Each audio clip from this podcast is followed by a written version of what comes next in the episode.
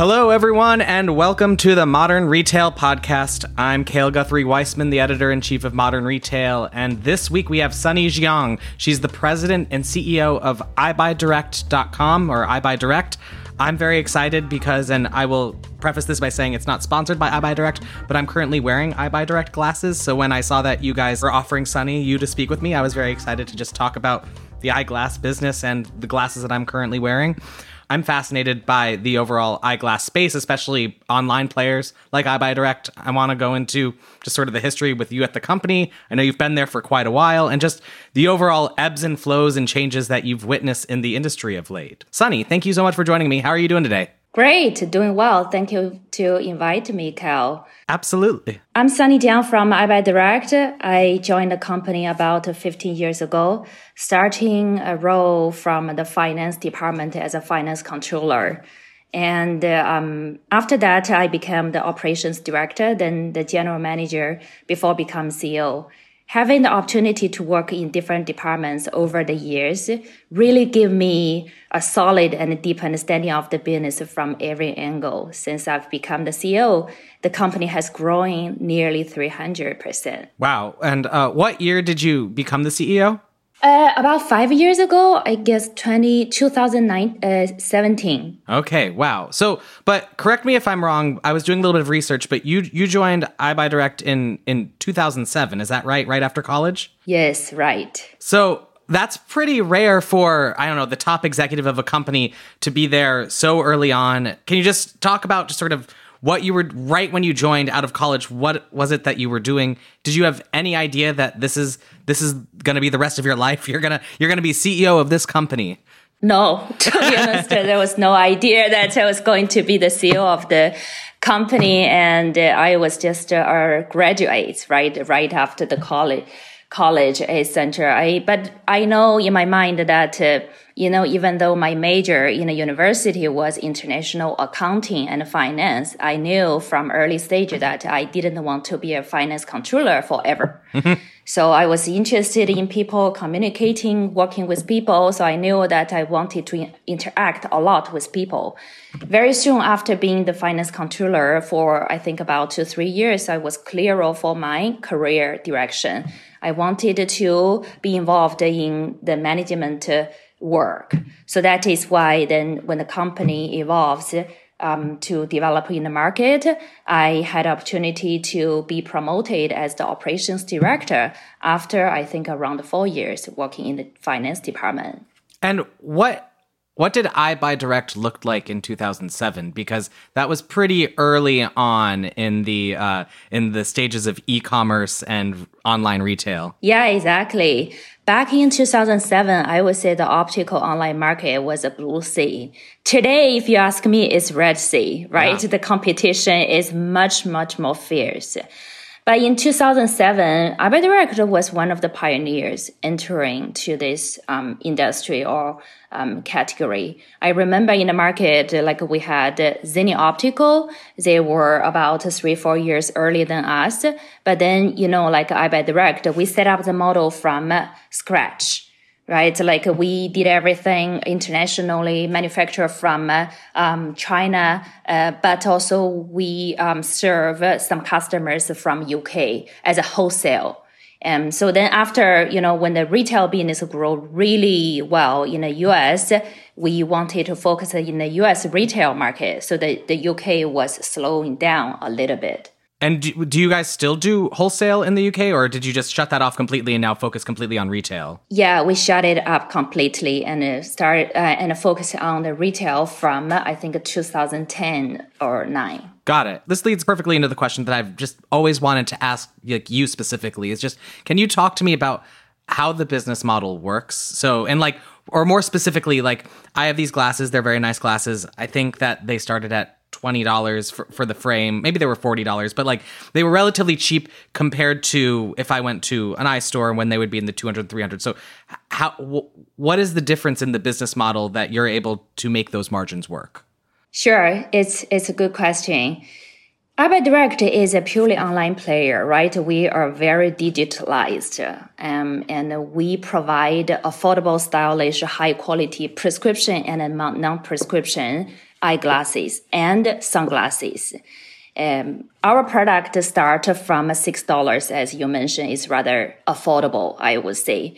The reason why we are able to um, provide, you know, a decent pair of glasses starting at six dollars is because of the business model. In the business, we manage everything from the beginning to the end. To be specific, we measure and manage the concept, design, manufacture, logistics, even the post purchase return and redo everything in house. This is allowing us to have the ability or possibility to forward a lot of profitability directly to customers. This is also why we able to start from $6 without compromising anything on the product quality. Got it. And how many like how many in-house SKUs do you have and how difficult is it to maintain all of it so that you're able to stay within the price limits you need need them to be at? As of today, I think we have around 4,000 SKUs for the frame selection. And uh, a recent study we did with YouGov reported that, uh, you know, customers, they do care a lot of selections when they come to shop online for optical eyeglasses, etc. So with that uh, information, we expanded our SKU from 2,000 to 3,800. You mentioned you're data driven and that, um, and that, you know, you, you make all of your decisions based on data. Can you give sort of an example about that, especially as as a company that has you know around three thousand different products? Like, what do you determine does work and doesn't work when you have such a wide selection of products? Yeah, sure. Maybe I can give you some examples because there are so many different types of data right? For example, in the performance marketing department, we closely measure the spending or investment via different channels and platforms. And also we uh, look at the ROAS on, on, the return of the fund investment, essentially. We uh, look at the people's response and engagement from click rate, uh, open rate, essentially, in order to understand what worked, what didn't with this visibility, we will be able to know, okay, so like from here, we have opportunities to improve and we will take action. We will map, map out our action plan to improve for a better usage of our fund or resources. And also from the, for example, the customer service department, we close monitor our satisfaction throughout the calls and emails and chat. So because we understand one of our surveys with our customers told that the more satisfied customers we have, the more often they come back. Then, you know, like it is really benefiting both the customers and the business. So I would say, yeah, like here, there are many examples for how, like to say how we use the data to make decisions, but really the ultimate goal is to improve the performance. I think it serves well this goal. Got it. Um, you mentioned very early on that it was a blue sea in 2007, and now it's a red sea, where there are just a lot of different competitors, a lot of different brands out there.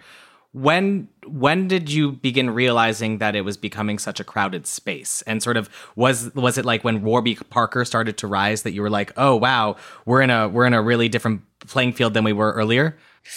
I would say yes or no because yeah, like definitely when Warby appeared, um, it. Uh, brought like a impression that uh, like this is becoming it's becoming a you know busy or crowded market um, but more it's from our so many years observation you know when we play the game in the market. Not only because of the top players like Warby Zenni glasses they they are all top. From but from our study the, the, the top four or five players, they only account for, let's say, 50% of the market share. We also have constantly new entries from, uh, you know, the market, like small players, but, uh, you know, there are so many and uh, some of them are growing. So this is another consideration. I would say another factor is that, uh, you know, some, uh, some uh, existing brands, like who used to be purely offline, now they become interested for online. For example, America's Best right? Before 2019, they operate a lot of store, uh, stores across the U.S. Then once the like pandemic happened, they um, they improved the, shopping experience for online. They improved their shipping, um, their their try on online etc. So it becomes competitive as well. Got it. And when you see like how do you respond to that is it just that you continue doing what you're doing have you ever thought well maybe we should you know like i, I think you know warby's an interesting example because they're now opening stores and they pit a lot of their growth on their store growth is that anything that you've ever thought about in terms of as you're seeing other players sort of encroach on your territory that you should expand in other ways uh, regarding regarding the retail stores, Carl, I won't say that it will never happen to us. But as of today, you know, we're online eyewear brand first and foremost. You mentioned how you measure, you know, you're doing a lot of measurement on the digital marketing side, and digital marketing has changed a lot over the last years. And so, what is wait, first? What is the primary channel by which you you, you get customers that EyeBuyDirect? Is it so- social channels? Is it email? What, what what do you find works the most in bringing people in, or search? We allocated a lot of resource to performance marketing. To be specific, specific, we focus a lot on the paid search, display, shopping, and affiliate essential because these channels they do a lot for the middle lower funnel um, activities and campaigns. The demand is already there. We work super hard to capture the demand. Except for that yeah we also heavily invest and focus on pr um, organic social media influencer marketing. One of the reports we learned from our customers is telling us that 15% of the customers, the first time they know EyeBuyDirect, it is social media and word of mouth. It's really encouraging for us to develop the, the channels, like I said, organic social media, influence marketing, online video essential because it plays a crucial role to grow the brand awareness and affinity. Have you found performance marketing to be more difficult over the last year as, you know, there are many privacy updates, it's becoming more difficult to acquire, it's becoming more expensive. Are you how are you tweaking tweaking your program as a result of that? Yeah, first of all, I confirm that the performance marketing it is becoming more difficult and challenging over the past, uh, I would say, four or five years. I give you an example. You know, the CPM over the paid social media has been double from the past twelve or fourteen months, and it's still increasing it is giving some challenge, right? Like for us to expand as what we what we want. But here, you know, fortunately at EyeBuyDirect, we have smart people like Jim and the team. We have experiences. We always optimize and um, uh, um, improve the performance through other metrics. For example, the content efficiency. For example, the customer's engagement through the click rate um, and open rate essential. When and also Another important thing is that we have elevated our basket value um, about 15, 18% in the past two years. It is really helping us to keep being um, like on a good position for the P&L. Got it. Makes sense. I want to talk about the branding or sort of the brand evolution because I know you just this summer announced a very big rebrand and we can get into that. But how would you describe the evolution of the EyeBuyDirect brand over the years since you've you've been there for, you know, decades now? Has has has the brand storyline sort of always been the same? How have you sort of gotten that story forward and what has changed over the years?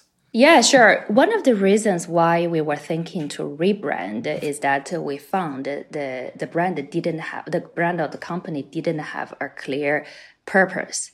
So we realized the purpose serve a very important role in the business and for customers. So that is the rationale why uh, we did it. And we just launched a rebranding, I think about a few weeks ago. And it is updating our look and feel to reflect our new vision and mission. And that is to empower people to shade societal pressures and express themselves freely. Customers always want options. They want to look and feel unique. And most importantly, they want to have the variety in their wardrobe to fit their mood and express their true selves. We have evolved our brand positioning to celebrate individuality, to help people to express uh, themselves freely. How did you coalesce on what this new brand image would be? Was it that you did a lot of focus groups and they said, this is what I want from your eyeglass brand? Or did you, you know, as the president, CEO, have, have an idea like this is what, where I think we should be going? How, how did you come up with what the new program is? Yeah, because um, I guess it's still early stage of, you know, since we kicked off, uh, as I mentioned just a few weeks ago. But the initial response we received from customers and the market is very positive. Um, our, for example, our press release is picked up by many medias, and I have a lot of people reaching out through the LinkedIn, um, like to say, you know, celebrate, uh, uh, congratulations, it's really well done. I even have a few previous co- colleagues who saw that because they know the brand, right? They say it is really, you know, like uh, the DNA of EyeBuyDirect. Now you express it. They're very happy that we do it. Got it. And did you? I mean, how long did it take you to come up with it, and what what what went into making making it what it is now? I think it, it was not a small project because you know since the start.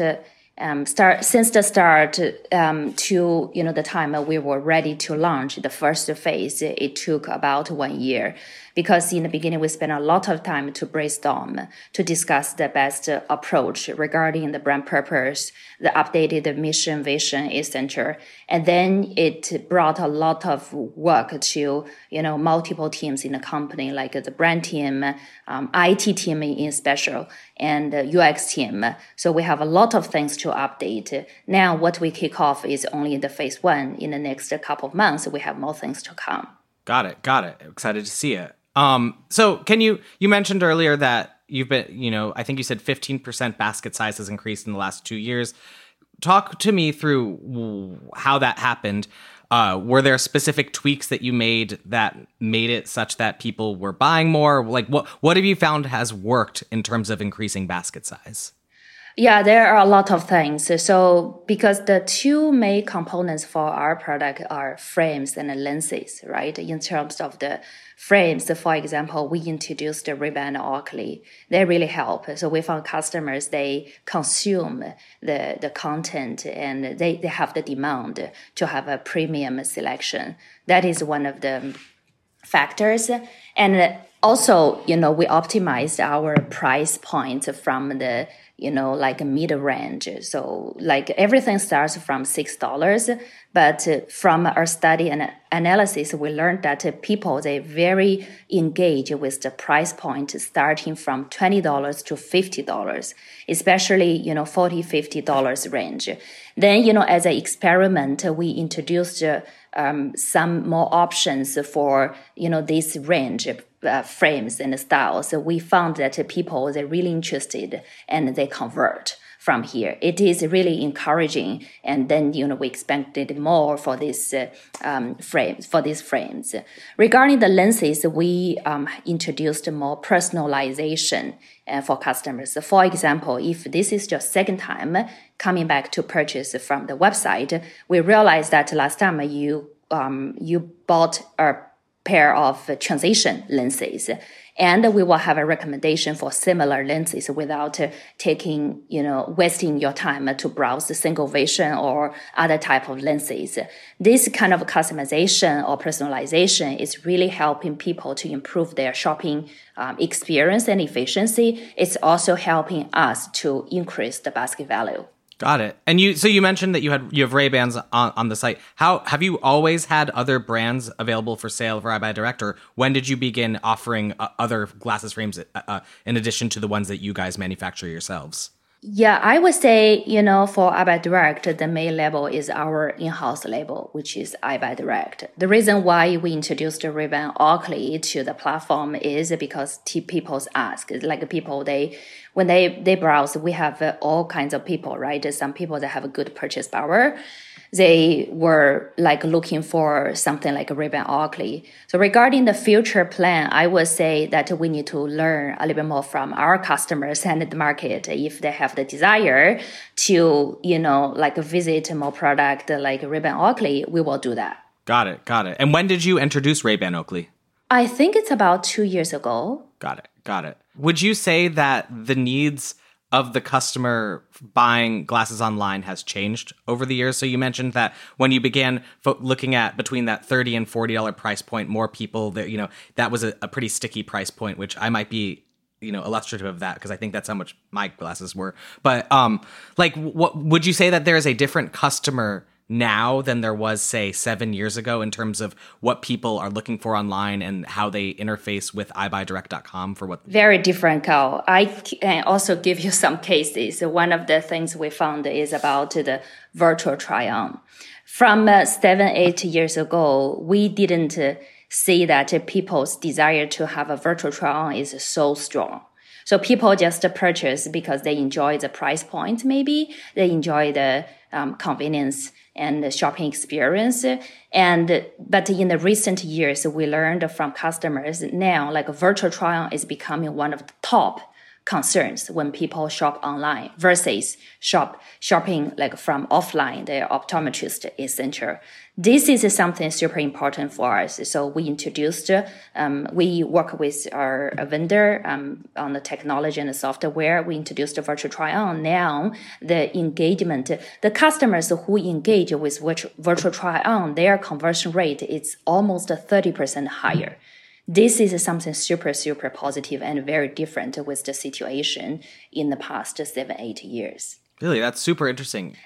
Were you going to say something more? Yeah, I wanted, there are many, right? It really depends on the time. Another thing, as I mentioned briefly just now, that it's since the pandemic.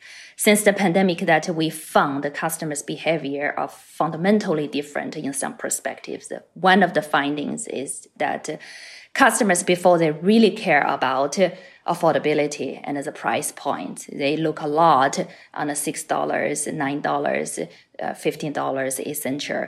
But since the pandemic, because of certain reasons, people like they look for value or a balance between value um, and um, and quality. I would say they really care about the quality. They are willing to pay more as long as the quality is decent, the service is good that is also why you know we are upgrading our frames and the lenses to a high level for customers to cater this need. I want to actually ask you a little bit more about that because I think that there was a very specific pandemic mindset that made people.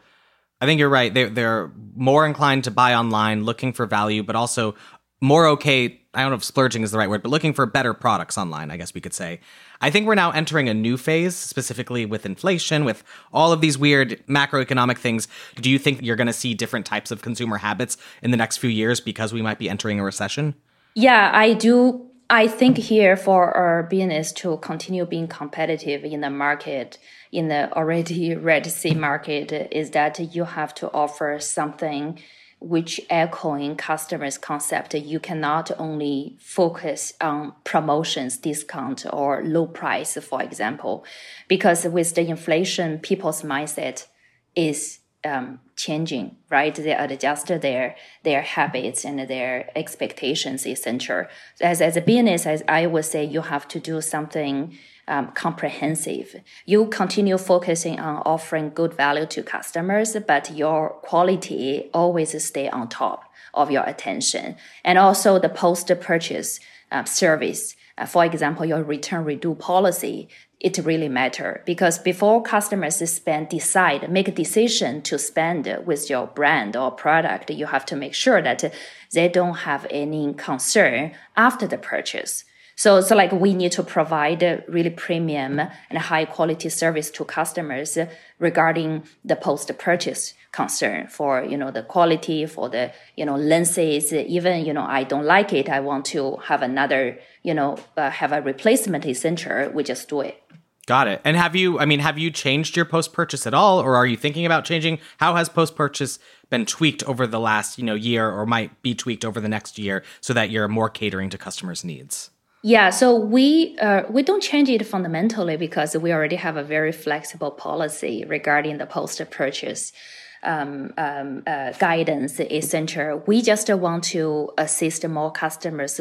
Uh, especially the new customers, because a lot of people, if it's the first time uh, to visit EyeBuyDirect, maybe some of them they feel a little bit lost right? Like in terms of the going over, going through the processes, etc. We want to make sure that we have enough experts to assist them in this stage.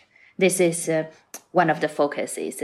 Another priority from the customer service department is to make sure that uh, our shipping information is transparent enough because a lot of customers they care okay i you know like i paid for my transaction one hour ago i already want to know where are my glasses right so we want to make sure that this information is straightforward is somewhere that customers can conveniently find um, and also when customers have concerns and have, you know, like not complaints, I would say, you know, like considerations, we are very open to accept and we adjust our um, our work and and policy accordingly. Got it. Got it. Makes sense. Um, well, so you mentioned that we're in phase one of this rebrand. What is sort of what's the plan for the rest of the year? Is it you know, and what what what should we expect in terms of things to be announced or unveiled? Yeah, the phase one, the main focus is, um, you know, you'll probably already see that it is the logo the brand name, the the the, the font. Um, if you visit website, the font is also rebranded. The brand color, the brand color is more consistent across the website, and some specific channels like email channel. The email you receive is um, rebranded already. And regarding the phase two and the the future, we will have a thorough evolution, and this kind of rebranding will cover every other channels from, for example, social media. sorry, social media display and um, influence marketing video is essential. So this is something we are going to focus as well. We will um, have some video campaigns to cater like to echo the new mission, vision, and the brand purpose to let people feel that you know they're assisted or really helped, supported to express their individuality freely. Got it. And can you talk a little about has there been product expansion or sort of how have you been sort of figuring out, you know, where where you go next or what areas you want to put your focus on? Oh, that is um, from actually in the preparation stage. We already had a study, right? So we broke the work into different milestones. And also it depends on the workload for the team because everyone is busy, right? So like the IT team, for example, has a long waiting list. So we will pick up, yeah, we will pick up the items that, you know, will bring immediate value to the customers, but relatively easy to uh, implement. And then, you know, like here, yeah, like we will push them out to market phase by phase. Got it. Makes sense. And we're running short on time, but I wanted to ask you just a little bit about this because you mentioned it a few times. But can you go into more detail just about sort of how you approach? You mentioned influencer um, uh, marketing campaigns as something that you guys do a bit. How do you approach that? Like, what are like who are the people that you work with? What, what have you found has worked in terms of that? Yeah, when we uh, maybe take influencer marketing for example, when we work with the influencers, especially the individual influencers, we do not only look at how many followers they have. We indeed care more about the engagement and, you know, like the common language between EBD, the brand, EyeBuyDirect, and the influencers and the influencers' audiences we want to make sure that we want to make sure that their audiences share a common thing with EyeBuyDirect, so the engagement, the response could be positive. This is something staying, and a lot of times we found that when we work with an influencer with one million, even two million followers, the performance will not be surely stronger or better than the influencer who has only 200,000 followers but with a better engagement. That makes sense. I keep hearing that where it's about sort of the influencer with the right community, not necessarily the reach or the however many millions of followers. Exactly. What works uh, like in specifically in eyewear? Like are there is there a certain type of influencer? Is it fashion people that you that you try to work with or are they lifestyle people? Is there a certain niche of them? Yeah, we work with a lot, uh, like a lot of uh, like fashion people or like people who value style, um, like style a lot. But uh, I think more importantly, we want to work with people who share our philosophy. It is to help, especially under um, the rebranding, rebranded EyeBuyDirect. We want to find the influencers who share the language, share the concept that they also want they aim to help people to express their individuality and empower their individuality. Makes sense. And so, for my last question, is just sort of what's your focus for the rest of the year? Are there th- other things that you want to accomplish? What are the the top three important things that are top of list for you at EyeBuyDirect? The top few things I would, uh, one of the top is about the next five years plan. So recently we started working with the group and the team uh, to map out the business plan for the next five years. And we learned from the industry um, and some studies that uh, the our industry and the category will continue to grow. I will make sure that EyeBuyDirect will, of course, beat the benchmark right? In terms of the growth speed, essential. So this is uh, one of the top things in my kind of list on my list. Another thing I would say is to make sure that we will be better um, serving our customers. And we still have a lot of things to improve. We are not perfect at all, right? So, for example, customer service.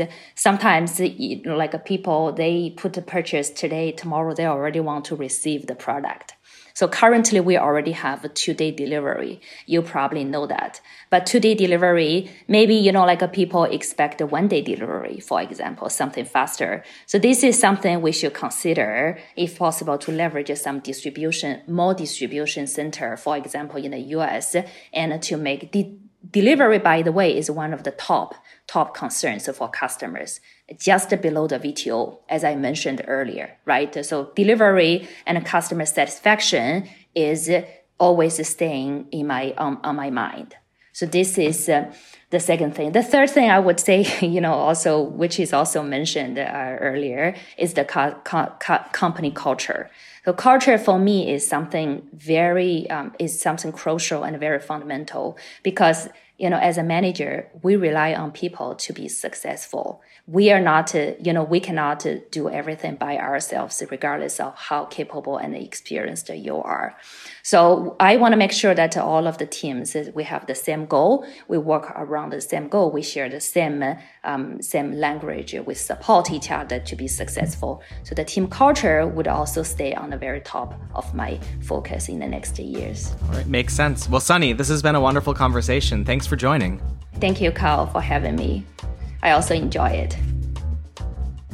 And thank you for listening to this episode of the Modern Retail Podcast, a show by Digiday. If you haven't already, please do subscribe and head to Apple Podcasts to leave us a review and a rating. See you next week.